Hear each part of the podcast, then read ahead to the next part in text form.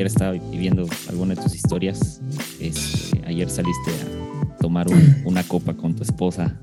Uf, sí. Qué, qué, bueno, qué chido. ¿Qué tomaste? Un gin tonic. Uf. Y después me tomé un daiquiri. Ah, bien, bien, bien, bien. Sí, yo, yo, también ahí andaba también eh, celebrando. Fuimos ayer a eh, celebrar el open house de unas eh, amigas que son pareja y este acaban de estaban viviendo en un departamento pues chico, ¿sabes? Un departamento muy chiquito y este y tuvieron la oportunidad como de poder comprar, bueno, no comprar, sino más bien rentar una mejor casa este, una casa más grande además. Y este, y pues nos invitaron y ya sabes, ¿no? Hicieron fiesta. Sí, hicimos fiesta. No muchos, para que no se espanten por COVID, pero estuvo, estuvo bien, fíjate. Y ayer, este, eh, un par de birras, eh, un par de cervezas, mm. eh, este, ¿qué más? Este, un mezcal, que eso es muy, es muy mexicano, el mezcal, es muy rico. ¿Qué tiene tequila? Es, es derivado también del agave como el tequila, nada más que es el proceso es diferente, el, es un poco, sabe un poquito más ahumado, hace cuenta un poquito más quemado. Tiene ahí unas, unas notas, te digo, un poco como de madera quemada. Es, es rico. Y a diferencia del tequila, el mezcal sigue, eh, o sea, el tequila lo tomas en, en caballito, que es como el shot, y lo tomas con limón.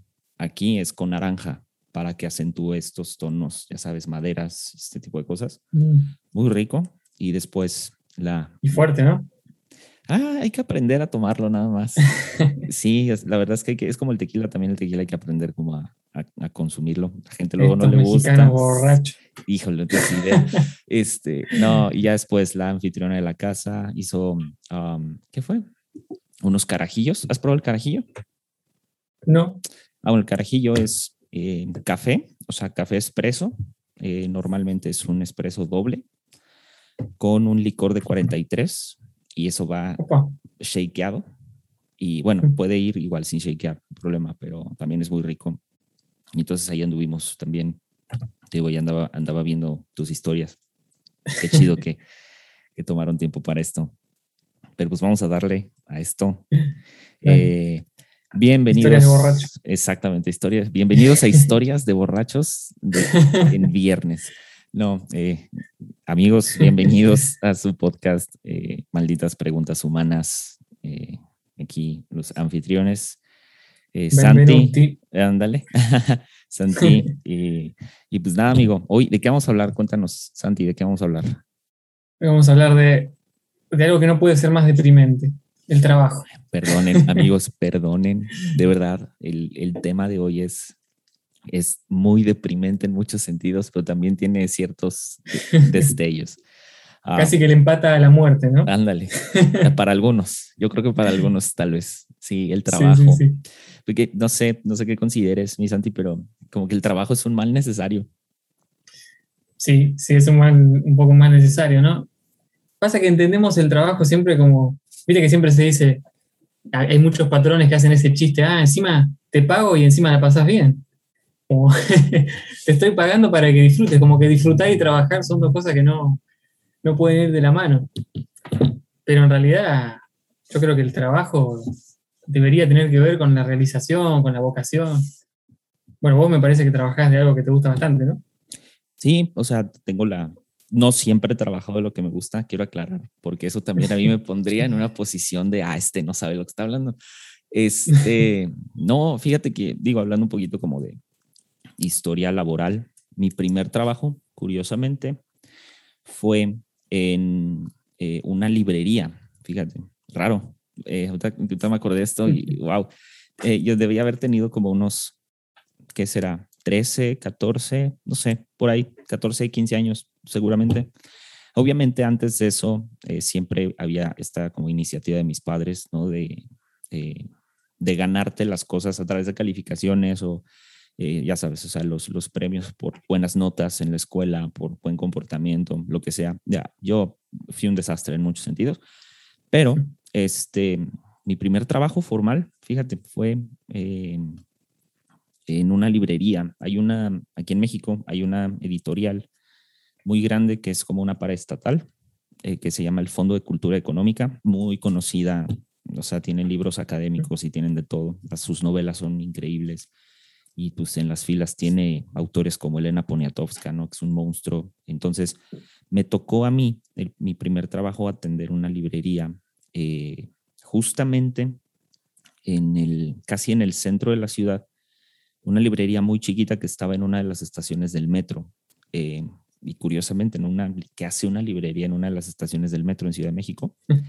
Y fue un trabajo muy padre porque consistía en, eh, recibir toda la, toda la mercancía, todos los libros, obviamente eh, acomodarlos por género, por, o sea, género literario, por autores, por, o sea, si es un, por ejemplo, es un compendio de libros, o es una enciclopedia o lo que sea. Y de ahí brinqué a un área eh, que tenía que ver con eventos, o sea, tenía que ver con ir a eventos por parte de la librería y me mandaron a una nueva librería que era la librería Elena Poniatowska, allá en, México.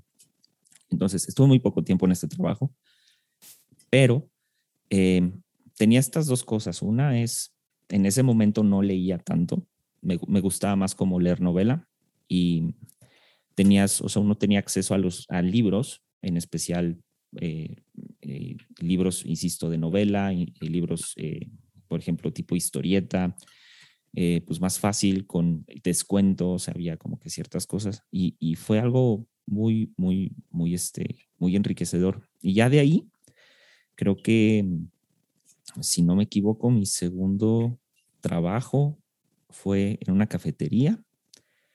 Luego, em, y luego ya de ahí brinqué casi hasta la universidad. Este, y en la universidad trabajé en la universidad, o sea, trabajé para la universidad para sostener mi beca.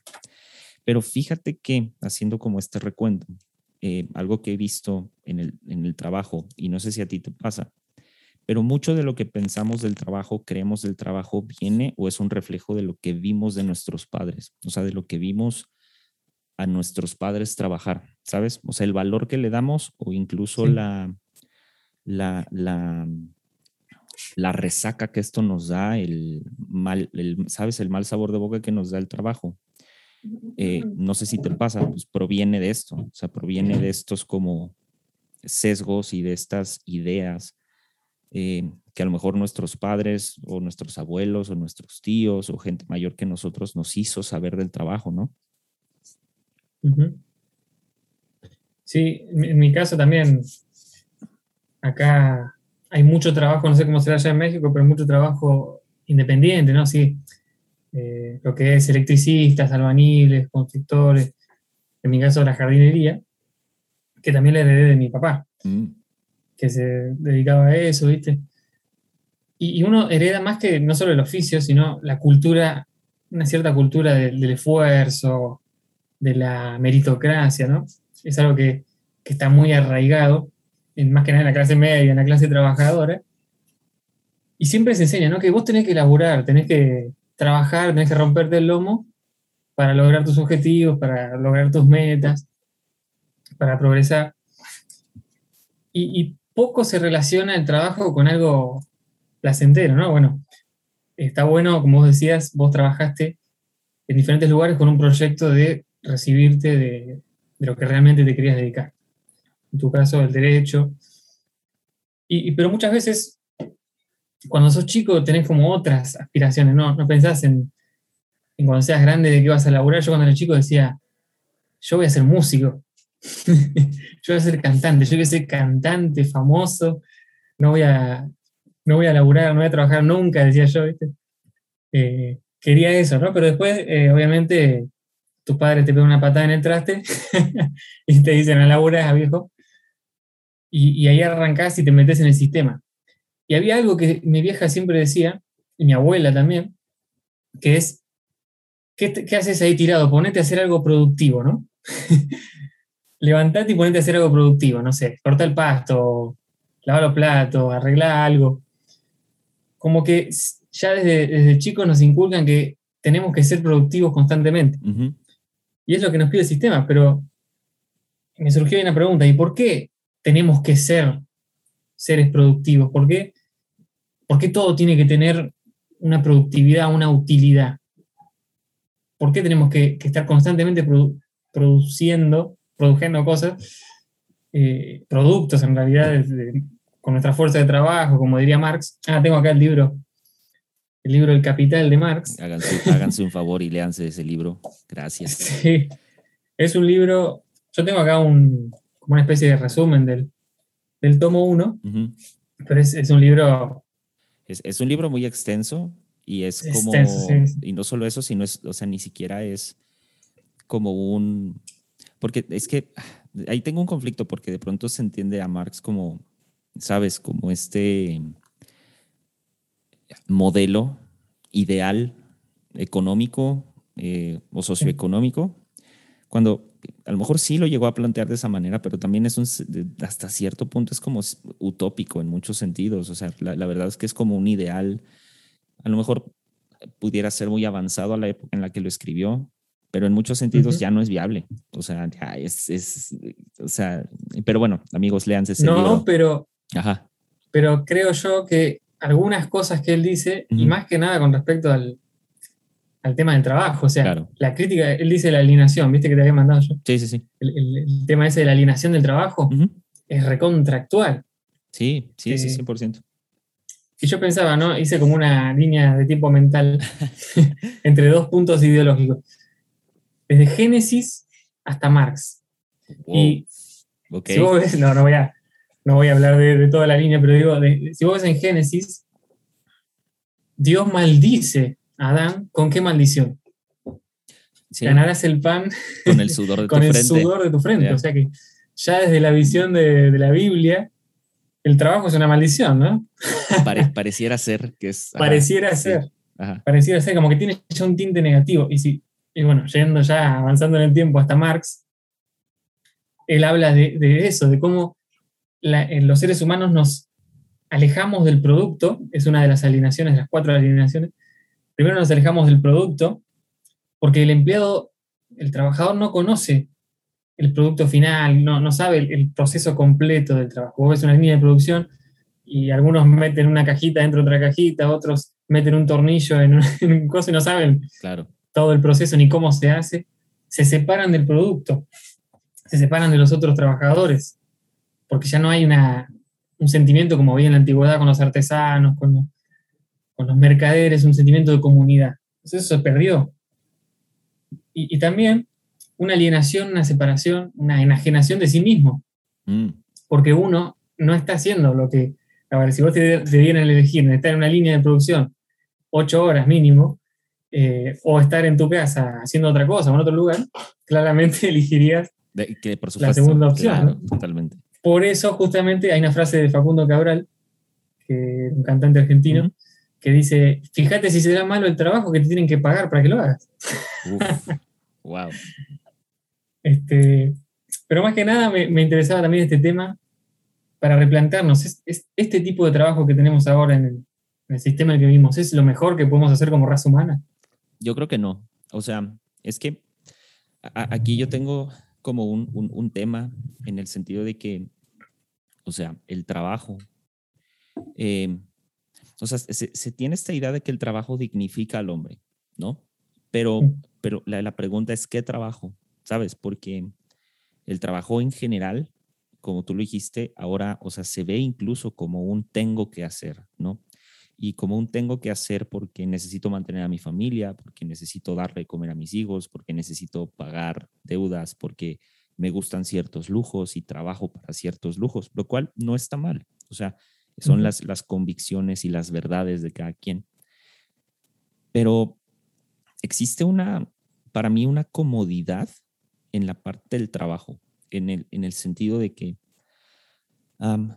el, el trabajo llega a ser en especial el, trabajo, como decías, que es totalmente lineal, que es cuando tú no ves el fruto de tu trabajo terminado, ¿sabes? O sea, únicamente eres una, eh, un, alguien más en una línea de producción. Existe un sentimiento de frustración muy grande y, y, precisamente por este tipo de cosas, en China, en Indonesia y en otros lugares ponen unas mallas eh, para que la gente no se aviente de los edificios, o sea, no se suicide. Y eso es horrible.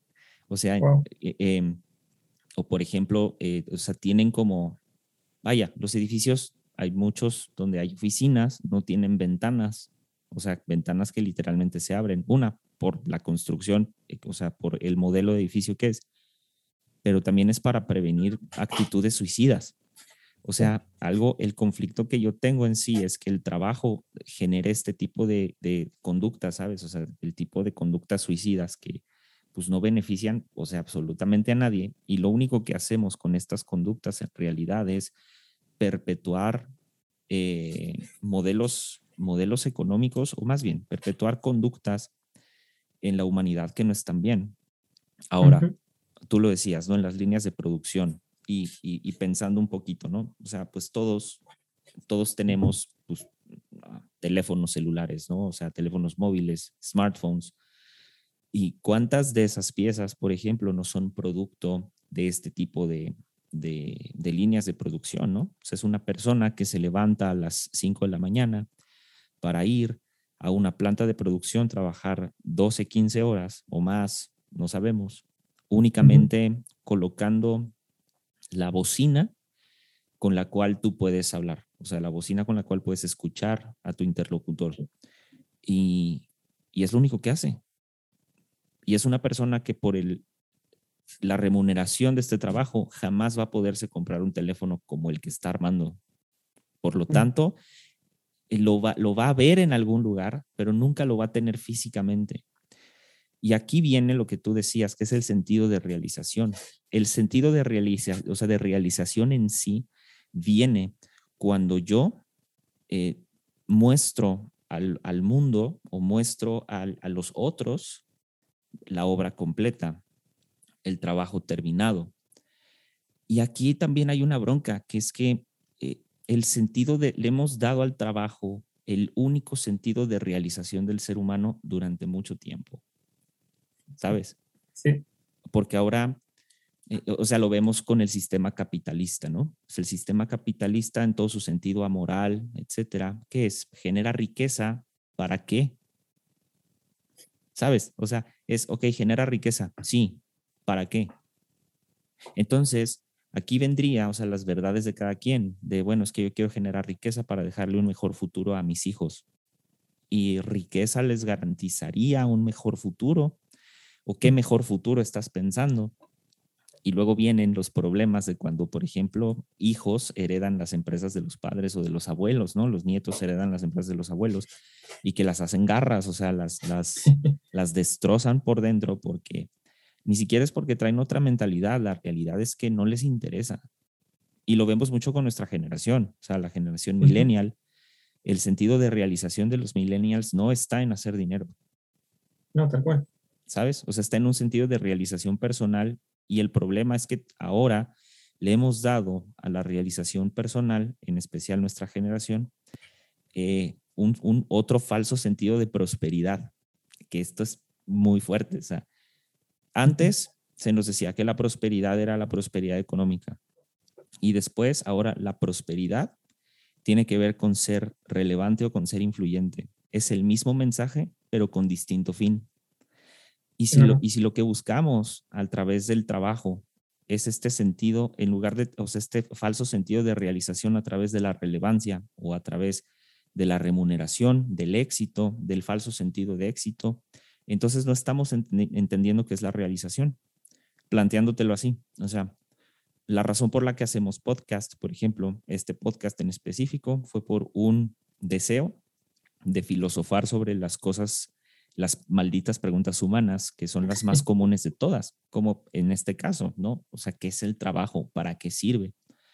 Pero en realidad nosotros lo hacemos, uno, por descargar ideas en una conversación, por, o sea, somos amigos, descargamos y hace una conversación, eh, nuestros puntos de vista nos parecen interesantes, pero detrás de hay un sentido de realización y es este. Lo que yo hago durante la semana en el trabajo me da una remuneración económica, a lo mejor me da una parte del sentido de realización, pero no en su totalidad. Y ahora, en redes sociales, lo que vemos como sentido de realización, en especial con estos eh, algunos personajes muy deleznables que son los influencers, el, sentido de realización lo vemos en los, los, por ejemplo, la marca de tenis que traigo, en qué tantos followers tengo, en qué, eh, no sé, eh, los números, ¿sabes? Los números en redes sociales, cuántas reproducciones tengo, qué tan, qué tan cool, o sea, es mi, mi Instagram, mi Facebook o lo que la red social que quieran, ¿no? Ahora, y, todo esto se va magnificando y aquí, te digo, entraríamos y precisamente en lo que decías, o sea, nos hemos, tenemos esta tendencia, ¿sabes? A, a que todo tiene que ser remunerado, a que todo tiene que ser eh, retribuido por algo. O sea, los episodios del podcast tienen que ser retribuidos con números. Y cuando entra esta obsesión, que es por este falso sentido a veces de realización o falso sentido de remuneración, confundimos la remuneración con realización. Vuelvo al punto. O sea, confundimos los likes eh, con el sentido de realización, con el sentido de relevancia. O sea, creemos que somos relevantes porque nuestras cuentas de Instagram están grandes, porque alguien nos, nos, pone fueguitos o nos pone aplausos en una frase, no sé, una frase matona que compartimos, en una frase de Nietzsche, en una frase de Platón o de quien sea. Y está bien, o sea, genera este sentido, pero no es el, el sentido de, de, toda realización. Entonces,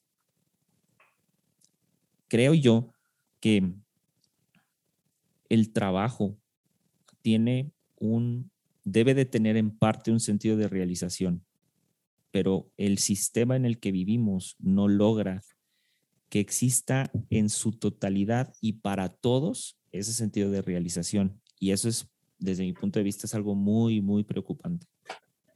Sí, porque si vos no estás trabajando para tu realización, estás trabajando para la realización de otro.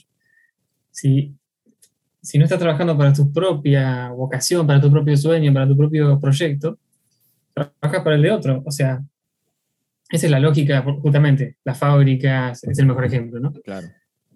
Son, no sé, 500 tipos trabajando para que el dueño se lleve el, el excedente, el producto general, la plusvalía, diría Marx, del trabajo de, todo, de todos esos trabajadores. Claro. Ahora, esa persona después llega a su casa cansadísima, no tiene tiempo de, de poder cumplir sus proyectos personales, o sí, pero en mucho menor cantidad de tiempo. Entonces, termina siendo dependiente, además de lo que del sueldo que le pague el, otro que sí está cumpliendo su sueño. Porque por eso su sueño era tener una fábrica, una empresa. pero son eh, esas personas que vos mencionabas, ¿no? Los influencers, los youtubers, los, los artistas en general. Claro. Que los que pueden vivir de su vocación, ¿no? Poner los músicos también, son privilegiados. Son claramente privilegiados de poder vivir de eso, ¿no?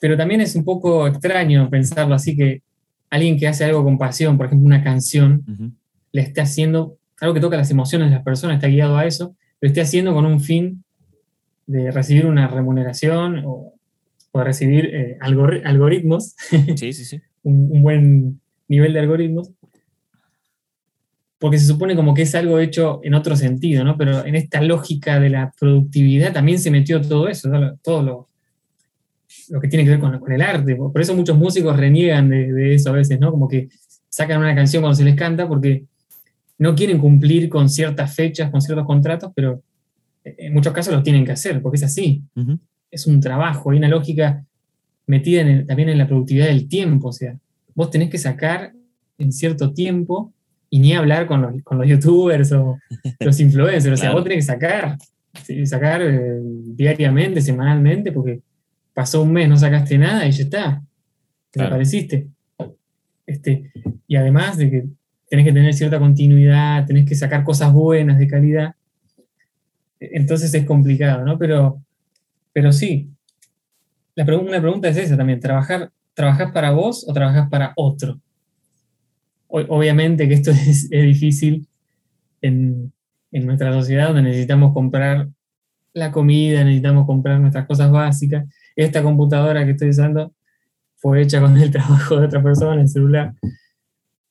Pero nada, eh, tenemos que pensar un poco eso, ¿no? También. Es que, o sea, volvemos un poco, ¿no? O sea, la, también está esta idea de la relación el esclavo y el maestro, ¿no? Sin meternos en la dialéctica, el esclavo y el maestro, porque ya eso es, eso es otra, o sea, tiene otro trasfondo y podría, lo podríamos encuadrar, pero, o sea, la idea de, eh, por ejemplo, o sea, los, los, los trabajos en, en, en algunas partes del mundo sí están sometidos a, por ejemplo, a cosas de esclavitud. Y aquí una de las cosas que me hizo más interesante, que ahorita que hablaste de, de, bueno, me someto mis horas de trabajo someto mis horas de vida al capricho de otros, ¿no? Pero no es solo el capricho de otros, o sea, también es, es y hablando de otros al patrón, ¿no? O sea, hablando de la iniciativa privada, pero también incluso los, o sea, trabajadores, los que trabajan en el Estado, o sea, los que trabajan en gobierno, dedican toda una vida para trabajar para otros y esos otros son la sociedad, el bien común. Eh, vayan entre los actos de corrupción y ese tipo de cosas, pues eso se, se desvirtúa y, queda manchado por, por, por estos actos eh, tan oscuros y tan, tan dañinos. Pero a mí algo que se me hace curioso es que tampoco podemos concebir trabajo sin la idea del jefe patrón, incluso la idea de ser tu propio jefe. O sea, que eso eh, durante mucho tiempo en la idea, en la falsa idea del emprendimiento, eh, dada por muchos coaches o dada por algunas personas que se dicen buenos emprendedores, siempre su idea ha sido como de libérate de las cargas del trabajo y sé tu propio jefe, como si ser oficinista fuera como una especie de pecado o fuera una especie de, maldición. Eh, y claro, dedicarte a lo que, o sea, tener un trabajo propio que no dependa de un patrón externo tiene sus ventajas y tiene sus desventajas, como también trabajar en una oficina, tiene sus ventajas y sus desventajas. Trabajar en el campo, para algunos, no para todos, tendrá sus ventajas y sus desventajas y cada trabajo tiene una dificultad. O sea, em, aquí el problema que yo le veo es, y, o sea, la, la relación, la falsa relación que tenemos también de la independización del trabajo. O sea, porque creemos que el ser humano puede vivir sin trabajar pero el vivir sin trabajar produce un ocio que no es uno, una, o sea, produce una ociosidad que no es una ociosidad buena. Porque el cerebro, a ver, somos, somos muy buenos para pensar muchas tonterías, la realidad, o sea, todos los seres humanos, por igual. Y, y, y creo que una de las cosas que hace el trabajo, cualquiera que sea este, es que crea ciertas eh, olvida tus habilidades, sino crea en la, en la memoria una especie como de, de, de, canal, ¿sabes? De, de lo que ya tengo que hacer. O sea, del A más B igual a C, el A más B igual a C y se vuelve una cosa rutinaria. Y, y, hoy en día el discurso es que la rutina está mal, ¿sabes? O sea, como que no, o sea, no, no vivas de la rutina, vuelva a lo mismo, el ser tu propio jefe y, e, innova, emprende, eh, como, como, como si todos los seres humanos pudieran emprender. O sea, en realidad los índices de emprendedurismo a nivel mundial son muy bajos. Estamos hablando casi del 10%. O sea, el, el 10% del 100% de los negocios que se emprenden son negocios que medio se mantienen y de ellos los que perduran todavía es muchísimo menor porcentaje. Entonces, yo creo que hay que redefinir. Para mí, desde mi punto de vista, hay que redefinir el trabajo en el sentido de que, ok, e, e, evidentemente en muchos sentidos el trabajo no dignifica al hombre, debería de, pero no lo hace. ¿Por qué? Porque hay muchos trabajos que no, o sea, no contribuyen a esa dignificación. Pero también resignificar en el, el trabajo en el sentido de, desde sus orígenes, desde los primeros días que el hombre labró la tierra, y dejemos el Génesis a un lado porque es una concepción poética de eh, distintas tribus, como lo son los sumerios, o sea, las tribus en Mesopotamia, o los, todas las culturas que giraron alrededor de, de, Mesopotamia. Dejando todo eso atrás, todas las civilizaciones han necesitado trabajo para salir adelante. No hay ni una sola que no. Todas. ¿Pero por qué? Porque hay muchas, o sea, sociedad, hay, hay distintos grupos sociales que a lo mejor son más avanzados que en Latinoamérica o eh, o más avanzados que en incluso misma Europa. Eh, y el caso de Corea del Sur, por ejemplo. O sea, en Corea del Sur básicamente es como que todos trabajan para el bien común. Entonces no existe esta idea de que, por ejemplo, el barrendero o el que recoge la basura, ¿sabes? eh, es, tiene un trabajo inferior al mío, que a lo mejor soy abogado, porque contribuye a un bienestar social, o sea, contribuye a una espiral de bienestar social. Y el problema es que ahora el trabajo se convierte en una cuestión elitista, cuando en realidad no lo es. O sea, se convierte en un elitista por la remuneración, que eso es peor todavía, porque ahora a mis horas de vida les estoy dando un valor o alguien más les está dando un valor, ¿no? Y esas cosas yo creo que necesitan como que resignificarse y por, por ejemplo entender que el trabajo o sea, en su, en, su, en su estado, digamos, más noble y más puro, es lo que permite que yo tenga un ocio sano, una ociosidad sana. Y la ociosidad sana, o sea, la, la ociosidad bien encaminada, por ejemplo, fue el, el, uno de los mayores ejes para el arte y uno de los mayores ejes para la filosofía. O sea, Heidegger, por ejemplo, era un, un noble. O sea, Heidegger era un ricachón, casi nazi, que literal, o sea, yo me lo imagino sentado en, en, en, afuera en uno de sus jardines, ¿no? En una de sus casas eh, y diciéndole a uno de sus esclavos, ¿no? O sea, uno de las, personas que le ayudara, a ver, tráeme una taza de té porque voy a disertar que si tu mujer puedes votar el día de mañana o que si tú puedes opinar, o sea, esos eran los filósofos que nos rodeaban antes, eran personas que en su mayoría ostentaban ciertas posiciones sociales pero que su, privilegio, como decías antes, los llevó a esta ociosidad sana. O sea, este ocio. Y los griegos también. Y los griegos también. O sea, la filosofía era una cosa de alcurnia, era una, una cosa de, poder. Y este, y este es el de los detalles para mí muy importantes, porque entonces necesitamos resignificar el trabajo. O sea, necesitamos entender que tanto el que labora con sus manos como el que labora con la mente es igual de importante porque necesitamos hacer que el trabajo funcione para el bienestar social. Pero aquí, lo decíamos al inicio, maldito primer mundo sensual, sexy, ¿sabes?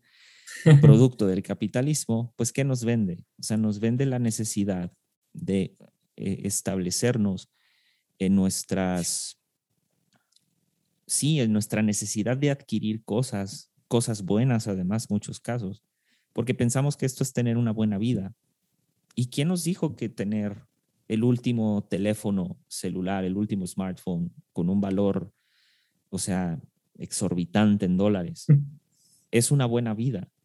O sea, que, ¿quién nos dijo que tener la, la, la, vida de rico que promete el capitalismo, que prometen los grandes empresarios, es una buena vida? Y aquí viene una cosa que en cuestión del trabajo. Y no sé si te ha pasado. Em, a, mí, a mí, eh, voy a contar una experiencia. Hace, hace un, un, tiempo eh, fui, a, fui a desayunar aquí en Guadalajara. Y entonces, eh, al, lado, al lado de mí, pasó, pasó un, un, este, ¿qué era? Un McLaren, o sea, un McLaren. Pasó un McLaren al lado de mí, un carro bastante, un automóvil muy caro, europeo, deportivo, o sea, eh, y lo traía manejando un, un, este, un joven de aquí de Guadalajara, un casi adolescente, bueno, no, ya no creo que sea adolescente porque no podría manejar, pero él es un influencer de aquí de Guadalajara que tiene, yo creo que debe tener como unos 22, 24 años, más o menos en esa edad. Y él em, habla mucho en redes sociales acerca de cómo, o sea, eh, generar riqueza. Y yo me quedé pensando, o sea, ok, él está hablando desde una posición de generar dinero, ¿no? A través de, o sea, para comprarte este tipo de cosas. Y siempre lo que saca en redes sociales son coches de lujo. Saca Lamborghinis, saca o sea, los McLaren, saca varios, o sea, varios automóviles presumiendo que son de él, que dudo mucho que todos sean de él. muchos deben de ser rentados, etc. Pero él está, le está poniendo, o sea, está poniendo el sueño de las personas de tener una mejor vida quitando como, poniendo la ley del mínimo esfuerzo en muchos sentidos, dando una fórmula falsa de, sentido de, de, sí, de sentido de, realización a través del dinero. Y de lo material. Y de lo material. Y, y, la pregunta que yo me hice, porque por dentro fue como de no manches, o sea, este, es, este, este escuincle, literal, este chamaco, como digamos en México, o sea, es más, o sea, le llevo 10 años y ha hecho lo que yo no he hecho en 10 años, ¿sabes? O sea, ha, tenido, o sea, tiene esta riqueza que a lo mejor algún día yo añoré.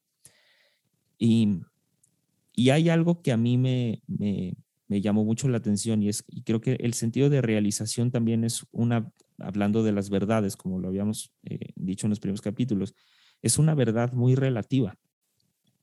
Pero el problema es que no nos hemos puesto a resignificar el valor de la realización.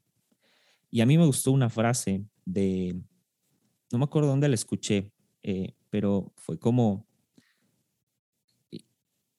o sea, necesitamos resignificar como este sentido de realización y a lo que debemos de aspirar, desde mi punto de vista, es aspirar a una normalidad en donde podamos ser eh, felices, en donde podamos ser, sentirnos plenos, nos podamos sentir eh, completos en muchos sentidos.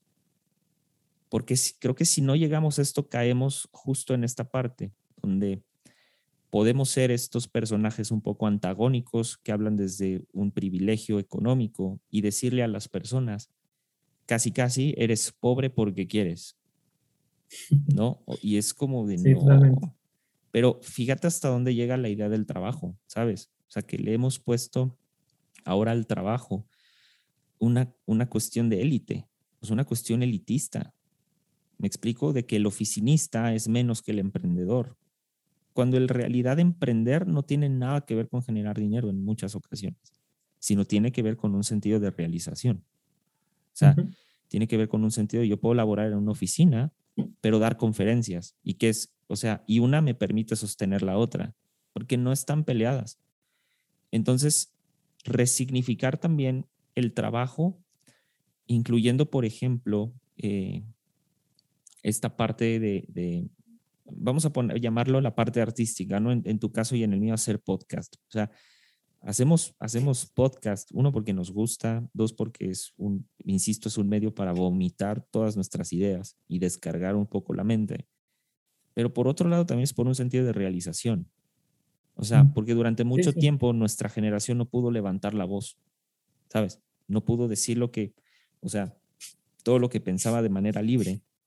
Y ahora lo mismo lo vemos con el trabajo en esta idea de independización del trabajo, mucha gente está apostando al dinero fácil, al dinero, al dinero hecho eh, a través de ciertos métodos que no me generan en sí un esfuerzo, ¿no?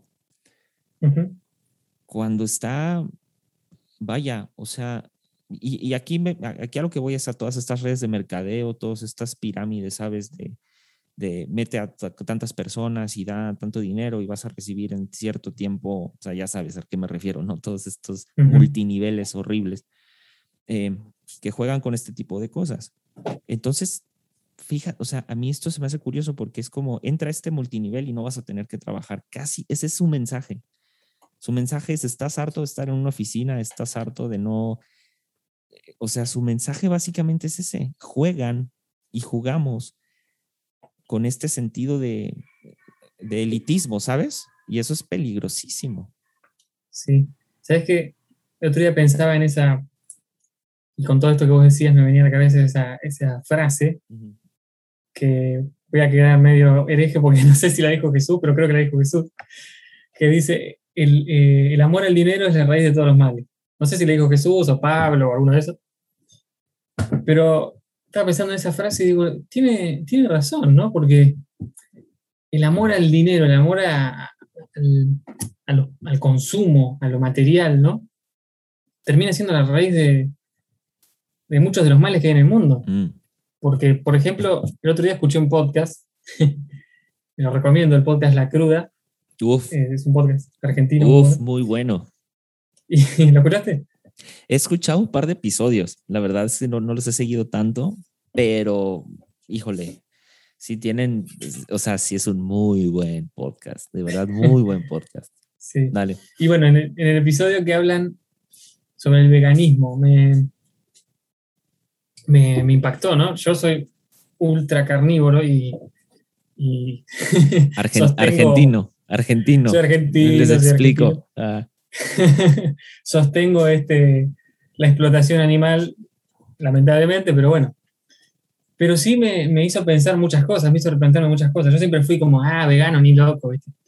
Pero, ¿sabías que por cada kilo nutritivo de una vaca se usan 15 kilos de vegetales? Y si se usara, eh, o sea, para alimentar esa vaca, ¿no? Si se usara todo, todo ese, ese, territorio que se usa para el ganado, para las vacas, para los chanchos, se usara para verduras, se acabaría con el hambre mundial. Con creces. es lo que estuve escuchando en ese podcast, ¿no? Y, decía, bueno, podríamos hacer las cosas un poco mejor, ¿no? Sí, claro. Y, y todo el sistema está basado, bueno, el amor al dinero, traduzcámoslo en un lenguaje marxista, la rueda del consumo. Uf. O sea, todo está basado en, la rueda del consumo. O sea, yo consumo mucho más de lo que necesito. O sea, podría vivir tranquilamente tomando agua y haciéndome algunos jugos, pero no, me quiero tomar, eh, no sé, cantidades de gaseosas, de alcohol, de esto, y lo otro. Quiero comer comida de un montón de tipo y comer hasta explotar. Ayer me comí una picada que tenía pollos, nachos, eh, de todo, ¿viste? Todo tipo de salsa. Sí, eh, y decís, bueno, está bueno, ¿no? Pero... En otras palabras, yo podría ser Diógenes de Sinope. Este, viviendo, dentro de, una, de un barril. Claro, bueno, Diógenes, qué bueno que, lo mencionaste a Diógenes. Diógenes como que muestra, muestra eso, ¿no? Como diciendo, ustedes son así, nosotros, no, nos está hablando nosotros, ustedes son así porque quieren. Sí. No se quejen después, ¿no? Porque estamos destruyendo el mundo, destruimos nuestro propio cuerpo, bueno, lo acepto, es así. Y, es muy difícil, ¿no? Pensar en otra cosa. Pero me encanta Diógenes justo, me, hiciste acordar cuando Alejandro Magno va y le dice, vos me dijeron que vos sos el más sabio de todo este pueblo. híjole, dale, ese es, una, es un episodio épico de Diógenes. Épico, sí. Ah. dice, sos, sos, el más sabio de este pueblo, me dijeron, ¿no? Y Diógenes estaba ahí tirado, medio con olor a caca, me imagino. Porque vivía en pelotas, ¿eh? Y, Diógenes le dice, lo mira Alejandro y le dice, correte, me estás tapando el sol. como que él no quería pedirle nada, ¿no? Y, es eso, ¿no? Como que la, naturaleza, la vida misma nos provee de todo en realidad. Pero nosotros por alguna razón, quizá el amor al dinero, quizá el amor al consumo, el amor a, no sé, ¿viste? Esta idea de creernos dioses sobre el resto de la naturaleza que también heredamos un poco del cristianismo, ¿no? Esto de que toda la naturaleza está al servicio nuestro, ¿viste? Sí, sí, sí. Rara vez vas a escuchar a, un, a una línea teológica decir que la naturaleza, hay que cuidar la naturaleza, restituir el planeta, cambiar nuestro sistema económico, no. Eh, en general son... Sí, no tenemos esta idea de la, por ejemplo, de la Pachamama, ¿sabes? O sea, la idea de, que, de que la tierra es este ser vivo eh, que, nos, que, que, nos da y nosotros le retribuimos. O sea, que en realidad es como, son como que principios básicos de lo que yo consumo lo regenero. O sea, que deberíamos todos, en, en, cierta manera, y me incluyo, de tener esa responsabilidad. O sea, y, y, y, es que es que está bien interesante eso. Y, un poquito, o sea, citando también a Diógenes, o sea, eh, para nuestros amigos que no saben quién es Diógenes, Diógenes fue un filósofo de los principales de la corriente cínica o del cinismo. De ahí viene la palabra cinismo, me encanta el cinismo. El cinismo es bello porque eh, pone, pone, pone a prueba el status quo así constante. Y Diógenes fue uno de los principales. Algo que tenía Diógenes es que él decía que la virtud se alcanzaba al deshacernos de todo lo material o deshacernos de todo lo que nos estorbaba. Entonces él, en casi una locura, termina viviendo en una, no era un barril, era una especie de, como, ah, es, es como estos Em, estas como tinajas grandes donde se, se, aplastaban las uvas para el vino. Tiene, tiene un nombre y no me acuerdo, pero, o sea, vivía ahí. De hecho, en, en, en, Sinope, que es donde, donde él pasa la mayor parte de su vida, él, a él le decían que era como un perro, o sea, que vivía como un perro. Entonces él tenía eso, tenía, tenía una manta, andaba literalmente casi desnudo y la historia, la historia dice que él eh, se alimentaba de puras lentejas porque había una costumbre en, esos, en ese entonces de que ciertas legumbres eran, o sea, se podían adquirir de manera gratis en los campos y, o sea, no había ningún impedimento de, de tomar eh, siembra ajena, etcétera. Pero lo interesante de él es que él, él, tenía también una tinaja y en esa tinaja o en este cuenco él tomaba agua. Cuando en eso, en, en un, cuando está en un riachuelo, él ve a un niño tomar agua con sus manos y él se siente tan mal consigo mismo que termina rompiendo el vaso donde está tomando agua, o sea, termina rompiendo este como cántaro y dice, es que no lo necesito más porque acabo de ver que un niño, o sea, toma el agua con sus manos, entonces no necesito, no necesito nada. Y hay una historia. Cuando llega un funcionario eh, de, pues de, de, hecho sí es un funcionario de Alejandro Magno, y que le dice, hay Diógenes, si tan, o sea, si tan solo aprendieras a adular más al, al, rey, al, al, gobernante, no tendrías que comer tantas lentejas. Y él le dice, ay, hermano mío, ese es, también de los pasajes épicos de, de, Diógenes, le dice, ay, hermano mío, si tan solo aprendieras a comer un poco de más lentejas, no tendrías que arrastrarte a lamerle los pies al gobernante. Esa frase, esa frase resume años de economía, tal cual. O sea, y, y es de política. y de política, ¿sabes? y justo lo que decías, este ciclo de consumo, ¿sabes? El ciclo de consumo literalmente es ir y arrastrarnos hacia estos sistemas. O sea, de necesito consumir. Y Pero no somos un poco negadores con eso. Sí, posiblemente. Como que, como que, decimos, no, bueno, miramos por otro lado y decimos, seguimos consumiendo y consumiendo y si alguien nos quiere decir algo, por ejemplo, el veganismo y todo eso, como que yo naturalmente siempre como que no, no quería escuchar de eso. Ajá. no, no me hables de, de, de, cómo tienen a los, a los pollitos en, en como en cajitas, ¿viste? Sí, los, los crían sí, en sí. cajitas, les cortan el pico, bueno. No quiero herir la sensibilidad de alguien que esté escuchando, Perdonen, amigos. pero es muy fuerte. Sí. y uno dice, no, no, no quiero escuchar de eso. Me voy a comprar una, unas nuggets. Es como, somos recontra negadores y, miramos por otro lado. Y me encanta filósofos como Diógenes te hacen, no, no, mirá, esta es la realidad, ¿viste? Y, Nietzsche también te hace ver ese tipo de cosas, ¿no? Y, Marx, justamente, que vos decías, ¿no? Hoy por hoy tenemos la libertad de decir lo que queremos, por suerte, y por la lucha de muchos que, que lucharon por esto. El libro de Marx, El Capital y otros libros, creo que todos estuvieron prohibidos durante muchos años en muchos países.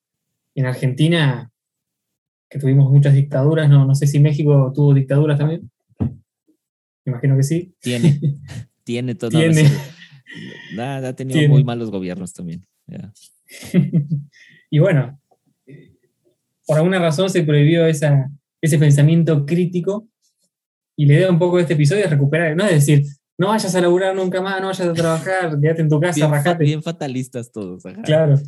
No, no, no, es esa la idea, ¿no? Es la idea es como pensar, a ver si se puede hacer algo mejor, cómo podés contribuir, cómo podemos pensar. Quizá no hacer ahora algo, empezar, no, no es cambiar el sistema de ser un sistema comunista, claro. porque ya eso fracasó. Total. Pero sí pensar qué podemos hacer, ir pensando, ir reflexionando, ir eh, usando la cabeza, a ver si se puede hacer algo mejor. Y quizá vamos a poder desarrollar en la práctica otras cosas el día de mañana. Pero crees, o sea, ¿crees, crees que podamos, de alguna manera, ahorita decías, de desarrollar algo mejor? Y en el tema del trabajo en específico, ya, o, o sea, porque la parte del consumo sabemos que tenemos un problema de consumo muy grande, donde sí. compramos y consumimos más de lo que debemos. Eh, que pues en ese sentido es más como un ser responsables, o sea, eh, si no es necesario, por ejemplo, comprar o adquirir ciertas cosas, pues no lo hagas, o sea, pero ¿crees en algún punto en el tema específico del, del trabajo, de esta idea que tenemos del trabajo, ¿crees que podamos llegar a una, no sé si llamarlo, sí, o sea, ¿crees que, ¿crees que se pueda deconstruir la idea del trabajo? Uf. eh, o sea, sí. para, para establecerla, volviendo a lo que es la deconstrucción, o sea, de construir la idea del trabajo para establecerla en su estado más sano, más puro, en su ideal más alto, tal vez.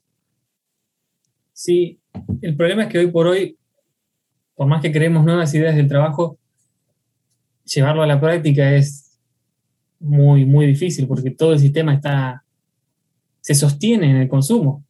O sea, la productividad. O sea, el hecho, yo pensaba otro día, qué loco que haya personas que tengan que trabajar toda la noche, cuando la noche es para dormir, ¿no? Y la lógica, esta lógica de, lógica de la productividad generó eso, que haya personas, muchas personas en todo el mundo, que tengan que trabajar de noche y que después otras personas sigan trabajando de día para seguir produciendo constantemente. No sabemos bien para qué, porque hay más productos los que puede consumir la, raza humana y, y, sin embargo hay desnutrición, hay pobreza, hay desocupación. ¿Cómo puede ser que haya, había un presidente argentino que decía, ¿cómo puede ser que haya desocupación si está todo por hacer? ¿no? En, los países latinoamericanos hay un montón de cosas que falta hacer. ¿Cómo hay desocupación? Bueno, el sistema se sostiene por medio de la desigualdad, por medio de todas estas cosas. La destrucción del planeta. Este, ¿Qué lógica tiene? O sea, ¿qué lógica tiene que para producir y, todos trabajando para seguir produciendo y seguir produciendo? Eh, esta idea del trabajo que queremos deconstruir es esa idea que que quiere producir, producir, producir y destruye el planeta. Creo que Marx también fue el que dijo, eh, el capitalismo tiende a destruir sus dos principales fuentes, el ser humano y el planeta. Dios. Nos estamos destruyendo a nosotros mismos y al planeta. O sea, ¿cuál es la lógica al fin de esto? Me pregunto inclusive las personas que son privilegiadas, que tienen las multinacionales y que manejan los hilos del mundo. A fin de cuentas, ¿cuál, ¿qué ganan al final? ¿no? Si, no, si algún día se van a morir, no van a ser inmortales. Por menos por ahora. por ahora, sí, ya sé. E, es eso. es, que... Es, que... y el ejemplo, es, que el ejemplo perfecto de estas cosas es, o sea, por ejemplo, Jeff Bezos y Elon Musk. O sea, estos, estos amigos, junto con otros, Bill Gates y todos, todos, todos estos magnates, o sea, ya llegaste a más de un millón de dólares. No te lo vas a gastar en toda tu vida. No es imposible gastarte un millón de dólares. O sea, ¿qué te vas a comprar? ¿Sabes? Que te dé, o sea, digo, claro que existe, eh, eh, o sea, que cuando llegues al millón de dólares ah, te lo puedes gastar, evidentemente, pero a lo que voy es, o sea, porque la gente, es que la gente piensa que la riqueza, que esto, eso también es otra, o sea, es una falsa idea, por ejemplo, de Jeff Bezos, ¿no? De que Jeff Bezos es el primer trillonario del mundo. Entonces la gente piensa que ese, ese, trillón lo tiene en liquidez. La verdad es que no, o sea, es un patrimonio conjunto entre propiedades, este, lo, cuánto vale Amazon, eh, lo que genera Amazon en al, al, año, o sea, todo eso se suma al trillón. Ahora, evidentemente, un trillón es un montón, o sea, no hay manera. Ingastable. Es ingastable. O sea, al punto de que para acabar con la, con la pobreza en el mundo, en el mundo. Y cuando, cuando se habla de acabar con la, la pobreza del mundo, no es acabar, ni, ni, siquiera es acabar con la hambruna, es acabar con la pobreza, que es un, es un tema todavía mayor. Si acabas con la pobreza, acabaste con la hambruna, ¿sabes? O sea, se necesitan alrededor de 1. entre 1.2 y 1.5 billones de dólares para acabar, o sea, y, y, el otro día me, me, encantó porque alguien hizo como este análisis de qué, de qué, representaba acabar con, o sea, con, cuando se le pidió a Jeff Bezos en redes sociales y todo que acabara con la, la, la pobreza. Básicamente fue ese billón de, de, de, dólares que se invierte en los países más pobres para sacar del espiral social a las personas. O sea, imagínate que con esa cantidad las personas pueden tener no solamente un trabajo, hablando del trabajo, sino pueden tener toda una calidad de vida distinta. O sea, la verdad es que, y el hecho de que Jeff Bezos ni los haya pelado, o sea, ni les haya hecho caso, es como, es una burla, o sea, es, es una burla y además es, es eh, eh, pararte en el, en el capitalismo y decir, ven cómo sí funciona, o sea, ven cómo sí funciona la explotación, ven cómo sí funciona la, la, o sea, el, sometimiento de los seres humanos para generar riqueza y reafirma estos discursos capitalistas. Se reafirma los discursos del pobre es pobre porque quiere, reafirma todas estas cosas. Y aquí lo interesante es esto, o sea, pues todos estos millonarios que tenemos. Eh, y a lo mejor muchos aquí van a decir, no, pues es que tú estás hablando desde tu odio hacia los millonarios. No, pues nadie, aquí nadie odia, odia, a los millonarios. O sea, qué padre que exista gente que ha logrado cosas así financieramente grandes, ¿no? Pero es entender que en el sentido de, por ejemplo, de lo que decías de deconstruir, de, ah, si, si quisiéramos deconstruir el trabajo, de entrada, justo lo que dices, necesitaríamos cambiar la idea de consumo. Y fíjate que aquí eh, una... Porque el, el, consumo viene del trueque, ¿sabes? O sea, históricamente hablando, el consumo viene del trueque. O sea, yo, yo, no sé, tengo tantos kilos de sal y tú me das, eh, no sé, tres pescados o tres pedazos de carne, lo que sea. O sea, el, el, el, trueque es una manera comercial, o sea, una manera de comercio muy primitiva. Pero antes del trueque, ¿qué había? O sea, es como antes del trueque que existía, ¿no? O sea, ¿cuál? Y entonces aquí entraría el, el, dilema de muchos, ¿no? Bueno, pero es que eso sería regresarnos a una civilización casi de piedra, ¿no? Que pues una tercera guerra mundial nos llevaría para allá sin problemas, pero es sí.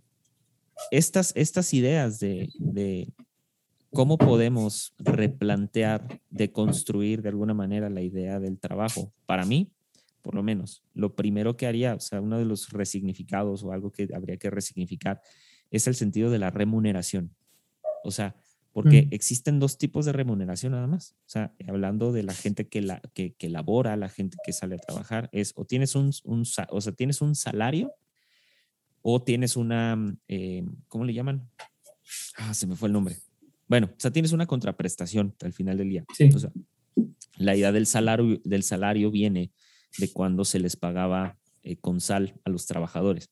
O sea, antes la sal tenía un valor comercial muy grande. Estamos hablando de hace o sea, siglos. Entonces, ahora trabajamos por ese salario y ese salario lo gastamos en cosas que, insisto, no está mal, pero, no, pero estas cosas no dan un sentido de realización. Al final del día son cosas. O sea, traer, volvemos a lo mismo, ¿no? ¿De qué me sirve traer un iPhone, por ejemplo, el último iPhone? Si, por ejemplo, no, no, he, no sé, o sea, ¿de qué me sirve tener un iPhone si al final del día, o el último iPhone, si al final del día lo voy a estar pagando durante mucho tiempo, ¿no? O sea, lo, lo saqué a meses sin intereses, por ejemplo, con una tarjeta de crédito que me descuentan sí. cada mes, ¿no? O sea, ¿de qué sentido tiene pagar durante 18, 22, no sé, o sea, tantos meses un aparato que a los dos años, al año, o sea, a, a, la compañía Apple, a Mac, se le ocurre sacar el iPhone siguiente. Y entonces entramos. y el tuyo está obsoleto. Y entonces el tuyo ya está obsoleto. La razón por la que también, o sea, los, los productos electrodomésticos y muchas otras cosas duran muy poco tiempo. Pues la razón precisamente es esa. O sea, la razón es lo que tú decías, el consumo, el consumo, sí. el consumo. ¿No será, entonces, que en lugar, a lo mejor, o, o, que uno de los ejes centrales para resignificar el trabajo, como tú decías, uno sería resignificar el consumo?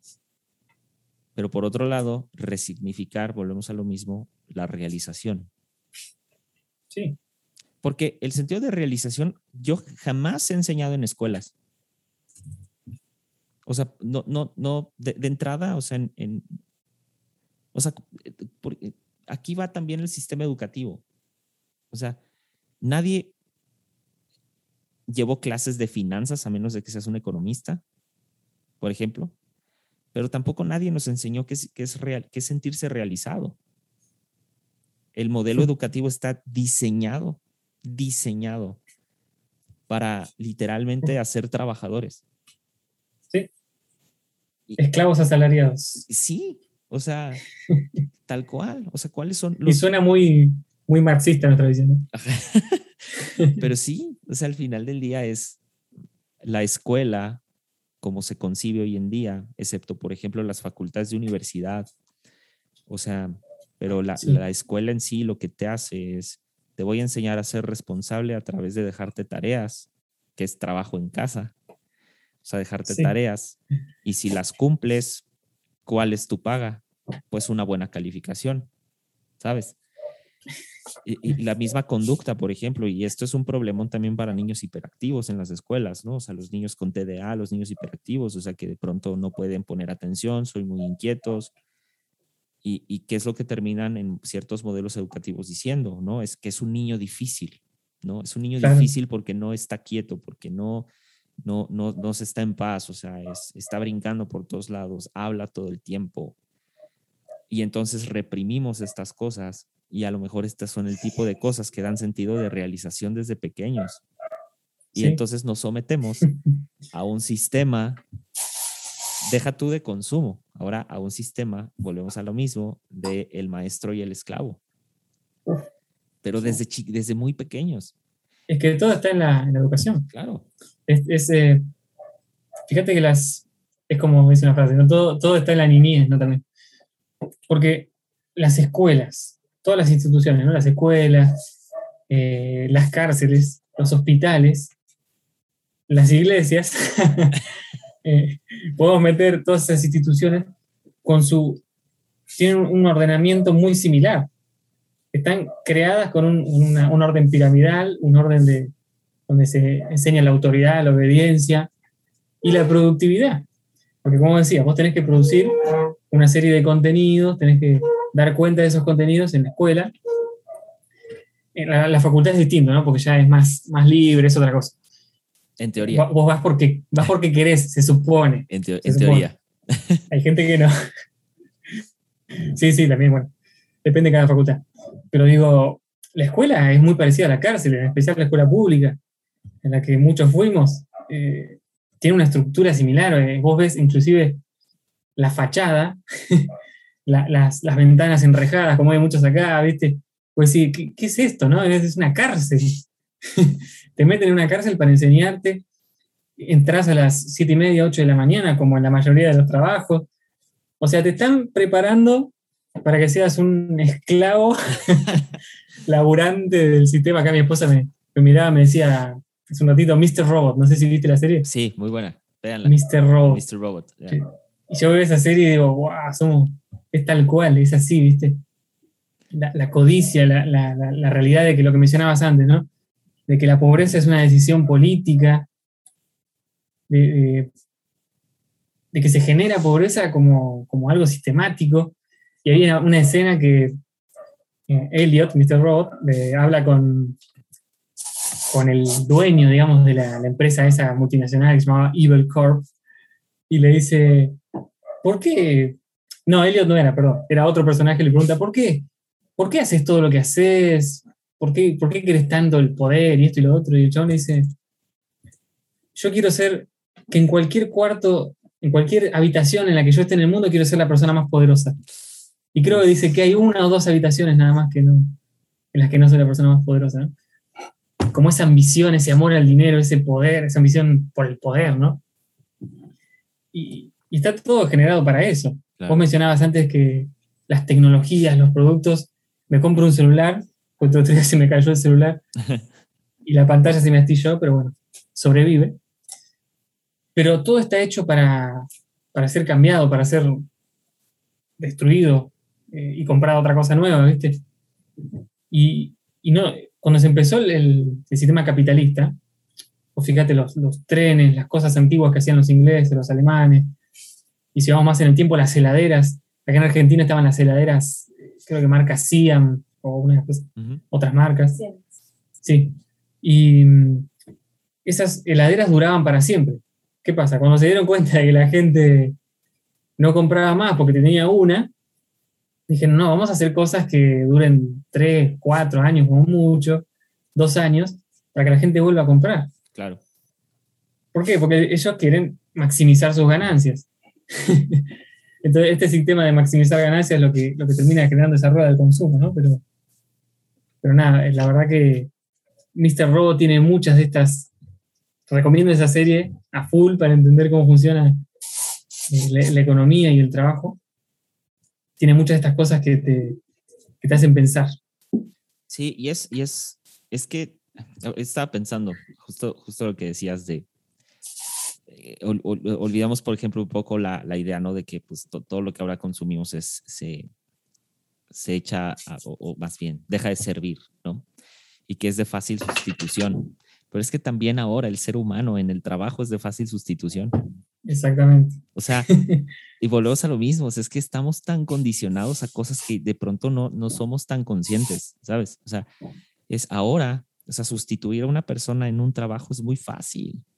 Es muy fácil porque es también bajo la amenaza, ¿sabes? Del patrón de decir, ah, tú no, o sea, tú no lo vas a hacer por el precio que te voy a pagar, o sea, por lo que te voy a pagar. Hay alguien afuera que sí lo va a hacer. Hay alguien afuera. Chao, y que venga otro.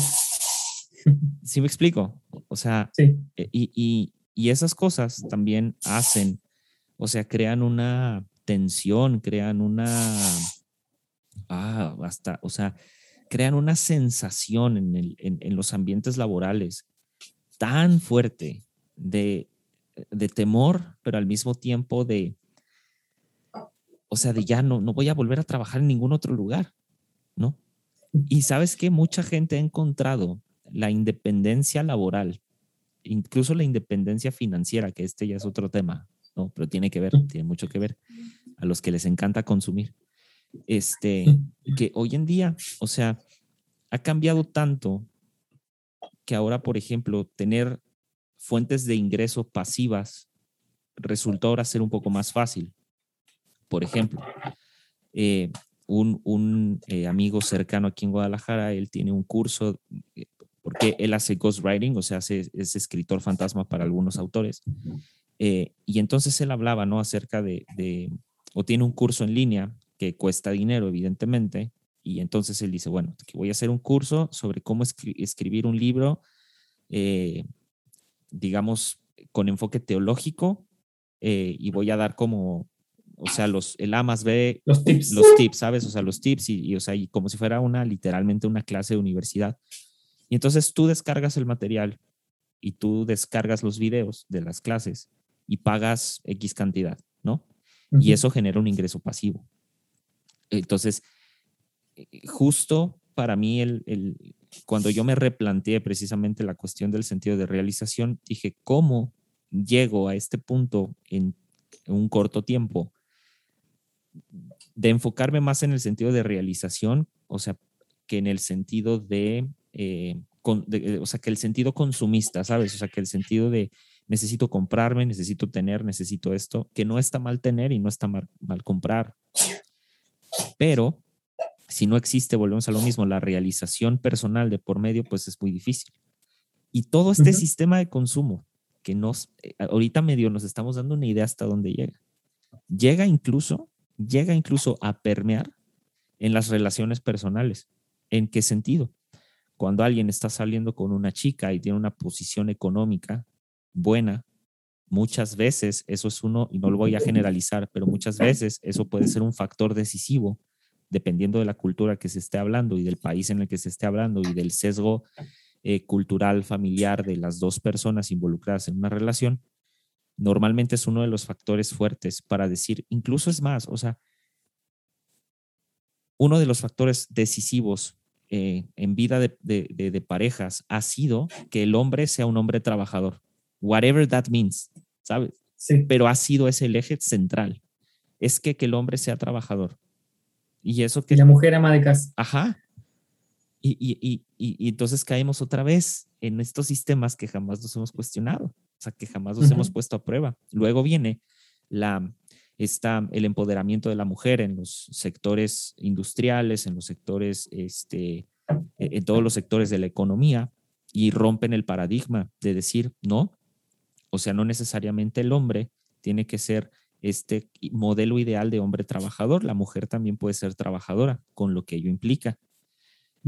Y, ok, nos hemos ido deshaciendo de estas cosas, pero de algo que no nos, no nos podemos deshacer es que, que alguien trabaje, o sea, que alguien tenga un buen trabajo bien remunerado, sea mejor visto que alguien que no tiene ese mismo trabajo y que no tiene un trabajo igual de remunerado así de deleznables y así de horribles somos a veces. O sea, de lo que te decía, ¿no? O sea, en Corea del Sur no existe una diferencia tangible, o sea, entre aquel que recoge la basura y aquel que es, por ejemplo, abogado, que es economista, porque ellos ven por un bien común. Pero en Latinoamérica es otra historia. En Latinoamérica es tan difícil entender que no valemos nuestro trabajo, no valemos lo que tenemos. Y a mí hay una, hay una, una, ah, como una especie de, para mí como de vacío que queda mucho hablando de, la, la, relación trabajo, relaciones personales, hay un mal sabor de boca que a mí se me queda a veces en el sentido de que muchos amigos míos que son abogados, que tienen, o sea, ya profesiones eh, pues, altamente remuneradas, todo su valor, o, ni siquiera todo su valor, pero muchas de las cosas que suceden alrededor de sus parejas suceden alrededor del dinero. O sea, ¿en qué momento le dimos como este poder tan grande al consumo, al dinero, al trabajo, razón por la cual evidentemente, por ejemplo, muchos niños son mal atendidos por los papás porque los papás están trabajando. O sea, la sociedad no ha sido consciente para volvernos a transformar esta idea del trabajo y decir, no, o sea, los hijos son primero, la familia es primero, el trabajo va a salir, tiene que salir, no pasa nada. O sea, ser más conscientes, empáticos, eh, tener una mejor relación con el dinero. O sea, a mí algo, por ejemplo, que me ayudó muchísimo es la regla de, o sea, la regla de tres del dinero. Es decir, si tú no tienes tres veces para comprarte aquello que te quieres comprar, y digo, no hablemos de una casa, no hablemos de un automóvil, porque pues nadie en la vida va a juntar tres veces lo de un automóvil, ¿sabes? Pero, pero sí, por ejemplo, un teléfono celular, o sea, yo quiero cambiar, por ejemplo, mi teléfono celular, entonces yo comienzo a ahorrar y la gente ahorra el valor del teléfono, ¿sabes? Eso es lo que ahorra. Lo que no piensa es que una vez que se gasta ese ahorro, va a volver a ceros, o sea, va a volver a, este círculo vicioso de, ah, tengo que ahorrar otra vez. Entonces, una de las reglas que a mí me funcionó para romper como estos tipos de ciclos fue, si no tienes tres veces la cantidad de lo que vas a comprar, no lo compres. Y estamos hablando de, o sea, ni siquiera es el, el o sea, la comida o ni siquiera es el comprar, el pagar la luz o pagar los servicios. Estamos hablando de comprar cosas, no o sea, cosas extra. Claro, cosas extra. Entonces, cuando yo entendí esa, esa idea, la relación justo con el consumo cambia, porque te comienzas a, hacer, a decir, no, la verdad no lo necesito, ¿sabes? O sea, de, pronto dices, ah, no, mejor no, mejor me espero o mejor lo, lo, lo, lo pongo en otra cosa. Y esos son como esos pequeños detalles que volvemos al mismo punto, tratando de, resignificar el consumo. No solamente resignificamos el, el, consumo en sí, resignificamos nuestra relación con el dinero, resignificamos nuestra relación con el trabajo y hasta y llega a tal punto que resignificamos nuestras relaciones personales. Porque, sabes, no, no está el oficinista que quiere por quedar bien, quiere pagarle ¿no? las, las birras, las cervezas a todos sus compañeros, por aceptación. ¿no? El mismo consumo, el mismo sistema consumista es aquello que también nos dicta si somos aceptados o no en sociedad. A esos grados llega y eso es bien difícil, o sea, erradicar esta idea entre trabajo y consumo es bien difícil. Y ahí Marx tiene, en esta rueda de consumo, tiene una gran razón en muchos sentidos. O sea, de decir, esto es cíclico, ¿no?